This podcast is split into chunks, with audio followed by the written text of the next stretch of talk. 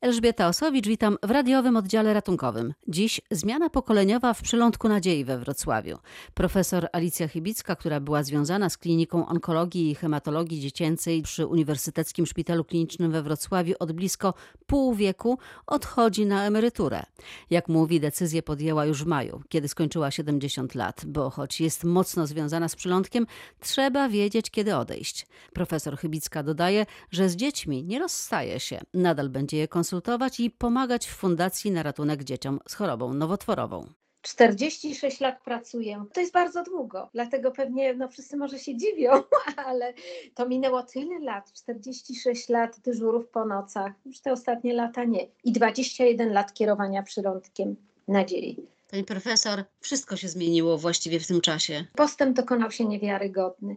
Wyleczalność nowotworów wzrosła z 15 do 85 ponad procent. Zmieniły się warunki leczenia, właściwie dzieci w całej Polsce, bo nie tylko w przylądku nadziei, którym jeszcze ciągle mam zaszczyt kierować, ale także we wszystkich innych klinikach w Polsce. Te standardy pozwoliły nam leczyć w niektórych e, nowotworach wieku dziecięcego praktycznie prawie wszystkie dzieci, bo wyleczalność wiarnicy złośliwej u dzieci jest rzędu 98%, a w tej chwili dzięki Carti Selsom które zostały finansowane, za co ja kłaniam się panu wiceministrowi Miłkowskiemu, który mi to obiecywał od długiego, długiego czasu. No i wreszcie tą obietnicę spełnił, z czego bardzo się cieszę, bo to była trudna rzecz, zbieranie pieniędzy na każde dziecko milion trzysta, nikt takich pieniędzy nie ma, ale dziewięcioro dzieci dzięki tej procedurze żyje. Co jeszcze się zmieniło? No zmieniły się warunki leczenia udało się wybudować nowy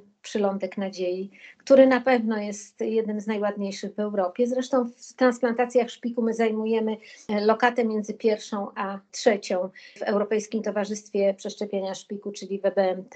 I to zależy oczywiście od liczby przeszczepów zrobionych w danym roku. Zobaczymy, jak to w tym roku wyjdzie i w, jak podsumowany zostanie rok ubiegły, dlatego że pandemię miały wszystkie kraje, nie tylko my a my praktycznie szliśmy pełną parą, jeśli chodzi o transplantację szpiku, zresztą o leczenie dzieci, które zgłosiły się ze świeżym rozpoznaniem mm, także. Pani profesor, zawsze Pani walczyła o to, żeby nie zabrakło pieniędzy na leczenie dzieci chorych na raka. Czy dziś można powiedzieć, że te dzieci mają wszystko, co można mieć? Nie, nigdy tak nie było, nie jest i śmiem stwierdzić, nie będzie. Dlaczego? Będę na forum gospodarczym w Karpaczu w takim panelu innowacje i do tego zmierzam. Otóż innowacje w Polsce. Patrz Cartiselsy, gdzie my od stycznia 2020 roku do chwili obecnej nie mieliśmy refundacji dla dziewiątki dzieci. Czyli na to się czeka. Na to, zanim to przemłóci ta maszyna, to to straszliwie długo trwa. Daj Boże, żeby tak nie było, ale jakoś nie wydaje mi się. Wydaje mi się, że to będzie zawsze tak samo. Przyjdzie nowa metoda. Ja nawet mówiłam do profesora Kałwaka, że mamy już tą refundację, ale będzie coś następnego i to szybko pewnie, dlatego że postęp jest olbrzymi. To jest metoda genetyczna, która jest bardzo obiecująca i aż się prosi, żeby uczeni wymyślili podobne geny dla innych nowotworów i dziecięcych, i dla dorosłych, i dla wszystkich. Oczywiście to, co my robimy, można robić też u osób dorosłych, ale niestety wyłącznie do 25 roku życia w chwili obecnej. Zostawia Pani przylądek profesorowi Krzysztofowi Kałwakowi. Był konkurs, było dwoje kandydatów. To jest Pani kandydat? Prawda jest taka, że profesor Kałwak jest moim wychowankiem, jest dużo młodszy ode mnie i jest także dużo młodszy od profesor Kazanowskiej. Moim pierwszym typem była profesor Kazanowska i uważałam, że to będzie szło jak jedna pięść, starsza i bardzo dobrze doświadczona pani profesor i o wiele młodszy profesor Krzysztof Kałwa, którego typowałam na kolejnego następcę po profesor Kazanowskiej, która mogłaby być tylko jedną kadencję. Ale komisja zdecydowała inaczej. I ja nie mogę powiedzieć, że ja byłam przeciwko kandydaturze profesora Kałwaka, bo jak mówię, to w pewnym sensie jest mój wychowanek, choć tak naprawdę zaczął pracę jeszcze jak była pani profesor Bogusławska-Jaworska, no ale wszystkie stopnie robił już pod moim kierownictwem. O wyborze komisji konkursowej, która rozpatrywała kandydaturę profesor Bernardy Kazanowskiej i profesora Krzysztofa Kałwaka, mówi rektor Uniwersytetu Medycznego profesor Piotr Ponikowski. Był konkurs na funkcję kierownika katedry i kliniki.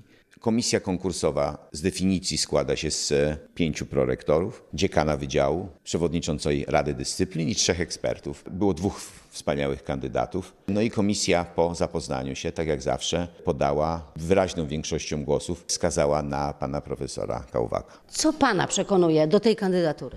Ja wnikliwie przeczytałem zarówno dossier obu kandydatów, bo nigdy się nie angażuję, bo nie mogę się angażować osobiście. E, Na końcu drogi podejmuję decyzję. Oboje państwo na pewno mają olbrzymie doświadczenie. Oboje państwo mają olbrzymie zasługi naukowe. Natomiast e, gdybym miał sam wybierać, mógłbym mieć wątpliwości, mógłbym się wahać.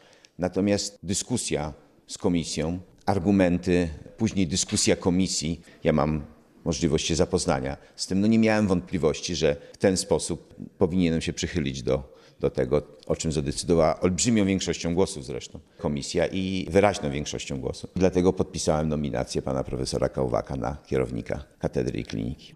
Poza konsultacjami dla dzieci z przylądka, prywatnie, to jakie plany? Everest jeszcze jest w planach, czy to już zostaje w sferze marzeń? Nie, ja nigdy nie rezygnuję ze swoich planów, więc Everest pozostaje w moich planach i w ogóle plany mam bardzo bogate, bo powiedzmy, jeśli będzie taka potrzeba, a skończę senatorowanie, bo bycie senatorem w tej chwili to jednakowoż obciążenie jest ogromne i dlatego przez te najbliższe dwa lata, jeśli rzeczywiście wybory będą w 2023 roku, to ja oczywiście będę pomagała w przylądku, ile się da, w sensie takim, że no jednak udało mi się załatwić wiele rzeczy, bo przecież to po komisji, do, nie komisji, tylko zespole do spraw transplantacji w tej chwili wprowadzono trzecie szczepienie. Jest już rozkład jazdy dla chorych po transplantacjach i hurra, tu się cieszę.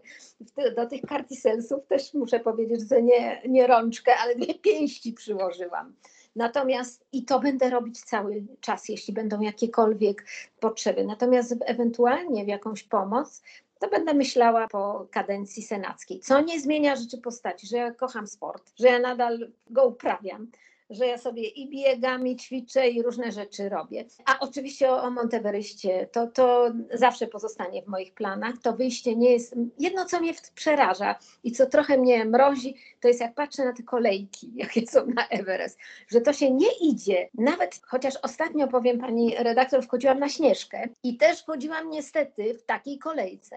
Tam zrobili taką rzecz, że wchodzi się jedną ścieżką, do tego doszło, a schodzi się w drugą. Przecież ja pamiętam, że wchodziło i schodziło tą samą tymi zygzakami. I rzeczywiście szło się do góry w strumieniu ludzi. Także to się zmieniło. Jak tak się idzie na Monteverest, no to albo trzeba znaleźć moment, w którym tak nie jest, bo to chyba odbiera dużo, dużo przyjemności. Ja Śnieżkę znam, byłam tysiąc razy. Wchodziłam teraz 10 sierpnia na mszę świętego Wawrzyńca, bo to tradycyjnie tam wchodzą. Zresztą dzieci właśnie z przylądka dostały od nowego proboszcza tak zwaną tacę i było tam prawie 3000 złotych.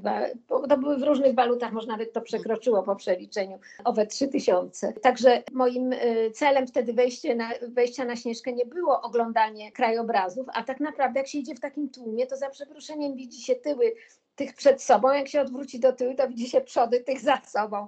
I to trochę komfort psuje. Pani profesor, najważniejsze to zdrowie, a to widzę dopisuje. Aktualnie tak, ja miałam problemy zdrowotne, to też był powód, że zrezygnowałam, znaczy, że przeszłam na emeryturę po 10 latach. Przecież, szanowni państwo, ja mogłam przejść na emeryturę 10 lat temu. Mam lat 70, ja nie brałam emerytury do tej, jeszcze, na, jeszcze nie mam jej naliczonej.